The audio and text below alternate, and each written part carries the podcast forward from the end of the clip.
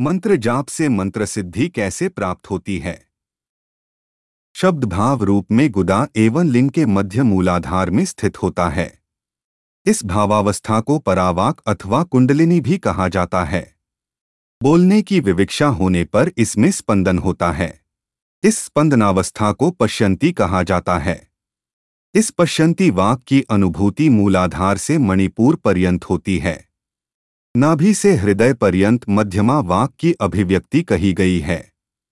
हृदय से मुख पर्यंत वैखरी वाक होती है, जिससे कि सारे संसारिक व्यवहार सिद्ध होते हैं।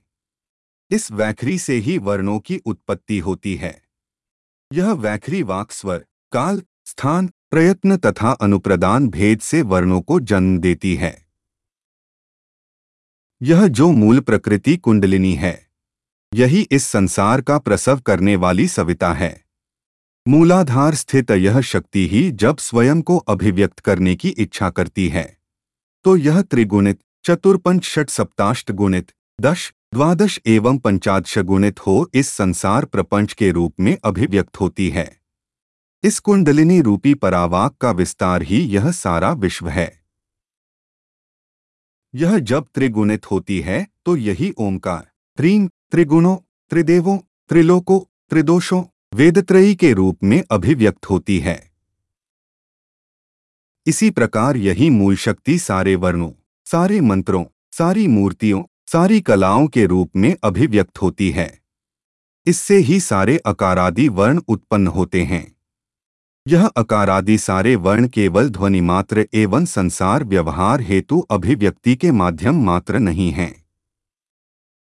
अपितु ये भगवती परावाक कुंडलिनी का शरीर हैं।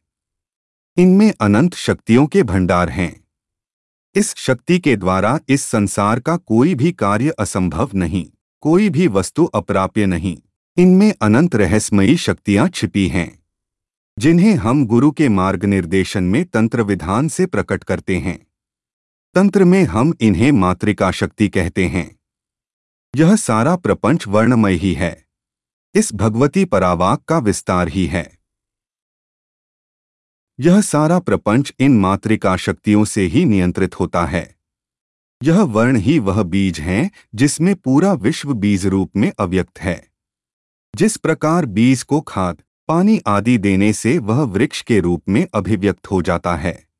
उसी प्रकार इन वर्णों के समयक संयोजन, मनन, बार बार समयक उच्चारण अर्चन एवं हवनादि की प्रक्रिया से इन वर्णों में बीज रूप में निहित अद्भुत शक्तियाँ प्रकट हो जाती हैं। इसे ही मंत्र सिद्धि कहा जाता है, जिससे कि आप में अद्भुत शक्तियाँ आ जाती हैं। मंत्रों की क्षमता एवं प्रभाव सामान्य मनुष्य बुद्धि से परे हैं। अतः उनका चमत्कृत होना या अविश्वास की भावना होना सामान्य ही है। इन्हीं सिद्ध मंत्रों से जब कोई कार्य किए जाते हैं तो मंदबुद्धि बालकों में अविश्वास की भावना होना सामान्य ही है। इनका ज्ञान इस पर विचार उच्चस्तरीय साधकों में ही होता है। वर्णों के मंत्र प्रयोग हेतु उनके समयक संयोजन, उनके स्वरूप, शक्ति, देवता, शरीर में उनकी स्थिति आदि का ज्ञान होना आवश्यक है, तभी समयक साधना हो पाती है। समयक साधना से ही सिद्धि प्राप्त होती है।